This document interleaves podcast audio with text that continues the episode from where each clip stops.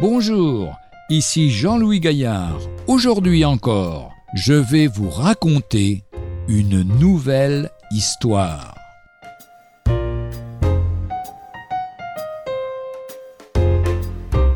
Sauver sans mentir.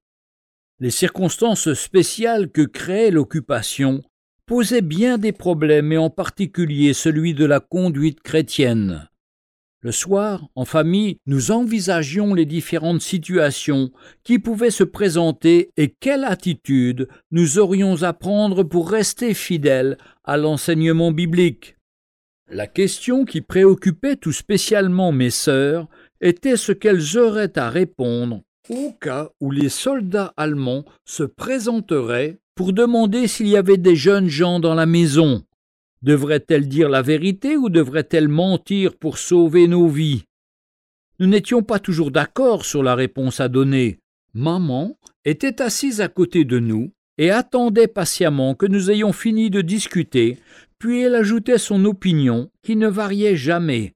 La franchise est la meilleure des méthodes. Si vous êtes scrupuleusement honnête, vous êtes sûr que le Seigneur est de votre côté. Ne croyez-vous pas, enfant, que c'est la meilleure chose?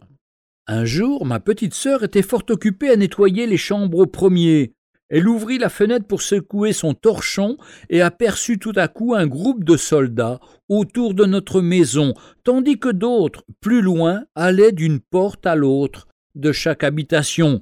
Pierre, s'écria-t-elle en descendant l'escalier tout excitée, vite, cache-toi, les Allemands arrivent, dépêche-toi, va à la cuisine. Sous le plancher de notre petite cuisine, nous avions creusé une petite cave en prévision d'un danger imminent. Louis souleva les planches et m'aida à me faufiler dans ma cachette, puis arrangea de nouveau rapidement les planches, jeta une nappe sur le parquet et remit la table recouverte d'un long et épais tapis par-dessus.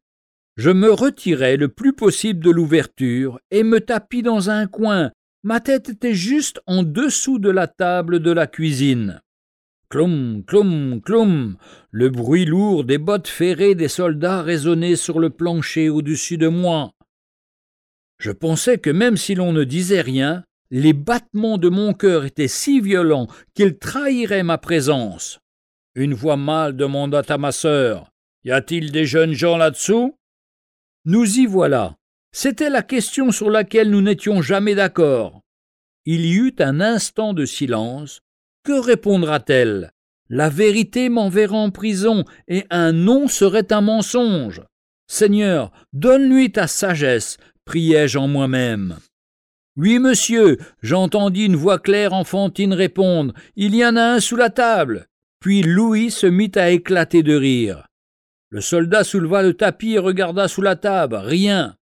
Alors, tandis que Louis prenait un véritable fou rire, le soldat se retirait tout confus qu'une folle petite fille se soit jouée de lui.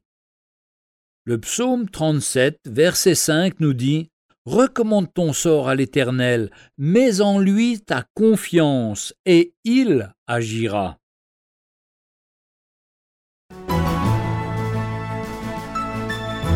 Retrouvez un jour une histoire sur www.365histoire.com.